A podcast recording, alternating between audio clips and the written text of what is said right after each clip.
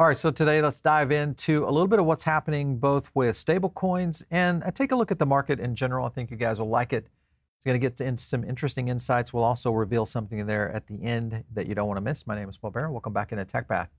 All right, so let's get into it. Uh, before we get started, I want to thank our sponsor, and that is iTrust Capital. If you guys are looking at long-term holding, this is the place you can do it. And if it's a crypto IRA, this is one of the best places out there to go. And a couple of reasons why. 7 billion in transactions, 200,000 accounts out there. And if you are doing tax planning, things like that, of course, you should always talk to your tax planner, but IRAs are one of the best ways to go. Check out iTrust Capital. Use our link down below for a $100 funding reward to get started. All right, so let's do a couple of coverages here. I want to jump over to Ron Hammond from the Blockchain Association. This week in Congress and crypto, busier uh, week in DC shutdown looming on Friday.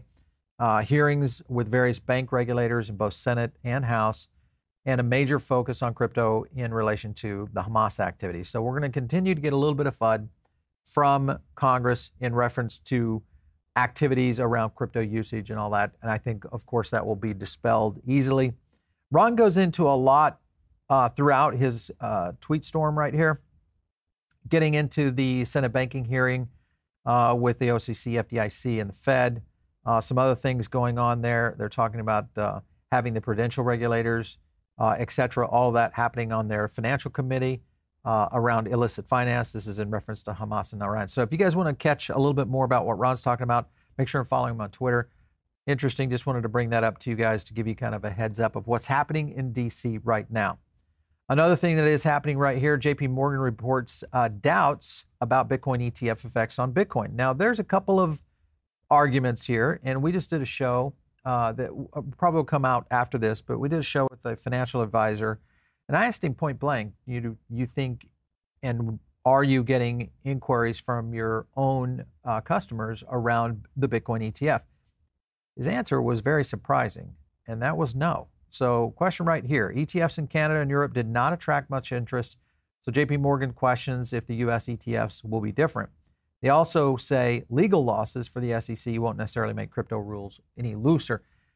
I think that is true to a certain extent, but I would argue that there's still enough of a difference between the two markets, or three markets really, if you look at Canada, the US, and even in Europe.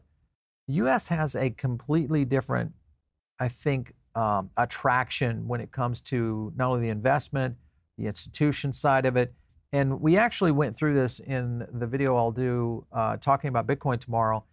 Is where would be the potentials of where ETFs could get exposure? And a lot of it may come from places you don't necessarily uh, expect versus just a regular spot ETF. So we'll break into that. Love to get you guys' feedback whether or not you think the spot ETF is going to move or continue to move Bitcoin? Or are we seeing this Bitcoin run on kind of buying the rumor and then selling the news? Is that how you're playing it? Let me know. A couple other things while all of that's happening.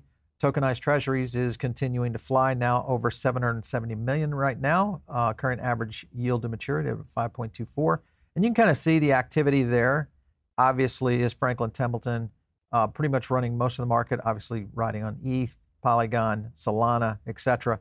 Tokenized securities, they're coming and they're coming in a big way. I think a lot of people are not necessarily ready for this and may not even know about it because this story that I'm getting ready to reveal to you guys is not getting a lot of traction. And what it means is some pretty big deals uh, in reference to what will happen with stablecoin, but in reference to securities and uh, tokenized securities for that matter. Meet Midas, new yield bearing stablecoin investing in U.S. Treasuries.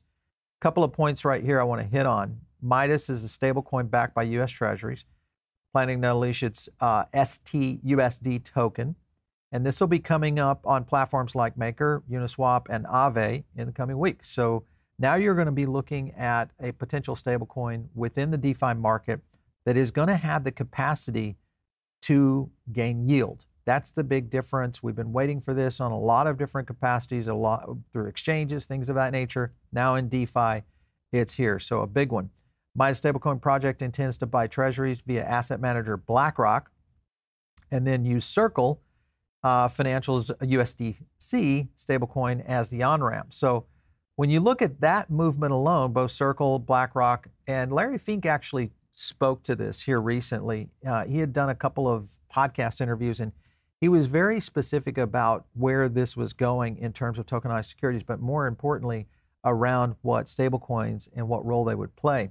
Yields are going to be offered by assets in traditional finance, like US Treasuries currently exceed yields on conventional DeFi products. Okay.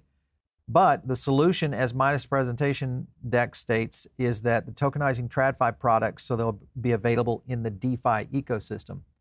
This, though it may not be equivalent, I think the fact that this is going to be an option will be absolutely huge. And one of the things that you should probably pay attention to is obviously Uniswap. Uniswap is, could be one of the early winners here.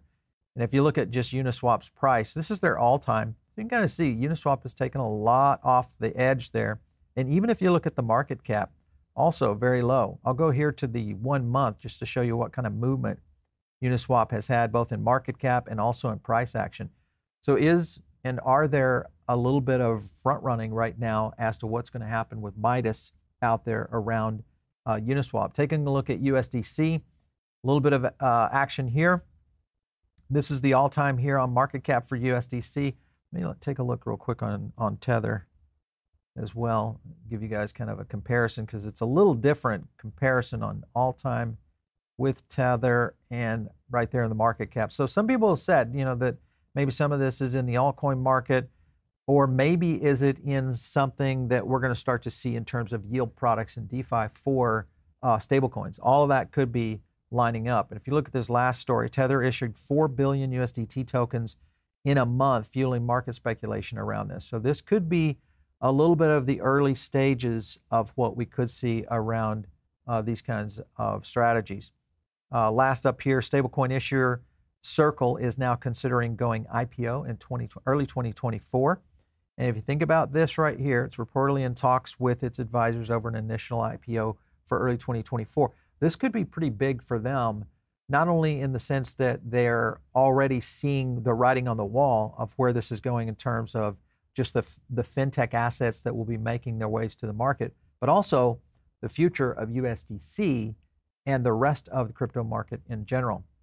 Um, a couple other things. I'm just looking at Uniswap on the chart right here. We're on the four hour.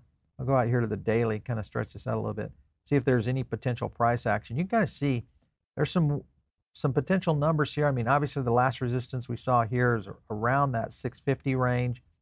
Then it starts to blast up to around 930. So I don't know. Are you guys interested in going into projects like that, looking at this as speculation? I'd love to get your feedback. Make sure and leave some comments down below.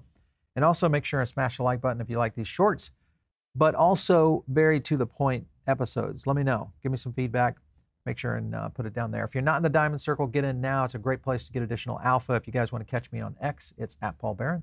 Catch you next time right here on TechPath.